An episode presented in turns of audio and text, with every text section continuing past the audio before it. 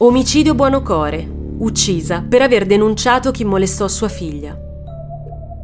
Quando la mattina del 20 settembre del 2010 Teresa Buonocore uscì di casa per andare al lavoro, non si accorse affatto di essere seguita da due persone in sella a un motorino. Arrivata in via Ponte dei Francesi, lo scooter si affiancò però all'auto della donna e l'uomo seduto sul sellino posteriore estrasse la pistola, sparando ripetuti colpi su Teresa, che morì accasciata sul volante. Un'esecuzione che a prima vista sembrò avere tutte le caratteristiche di un delitto della Camorra, ma che fece emergere verità ben più torbide. A dare una svolta alle indagini fu un fatto fortuito, ossia la denuncia da parte di due giovani del furto di uno scooter, la cui descrizione era perfettamente compatibile con il mezzo usato dai killer per compiere l'omicidio. A far trapelare la verità fu l'atteggiamento bizzarro e contraddittorio di uno dei due giovani, che portò gli agenti a fare un controllo più approfondito sul suo nome e che permise di chiudere il cerchio sul delitto di Via Ponte dei Francesi. L'uomo aveva infatti testimoniato a favore di Enrico Perillo, un uomo contro cui aveva invece testimoniato Teresa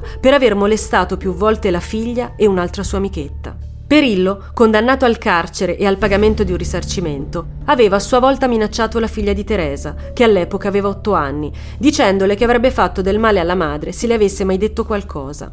Fu così che quella minaccia si tramutò in fatti e i due uomini, messi sotto torchio dagli inquirenti, confermarono infine di essere stati assoldati da Perillo per vendicarlo. L'uomo si dichiarò sempre estraneo ai fatti, arrivando per di più a infangare il nome della donna, calunniandola di avere brutte frequentazioni. I magistrati lo condannarono però come mandante del delitto, mentre i due uomini vennero arrestati come esecutori materiali dell'omicidio.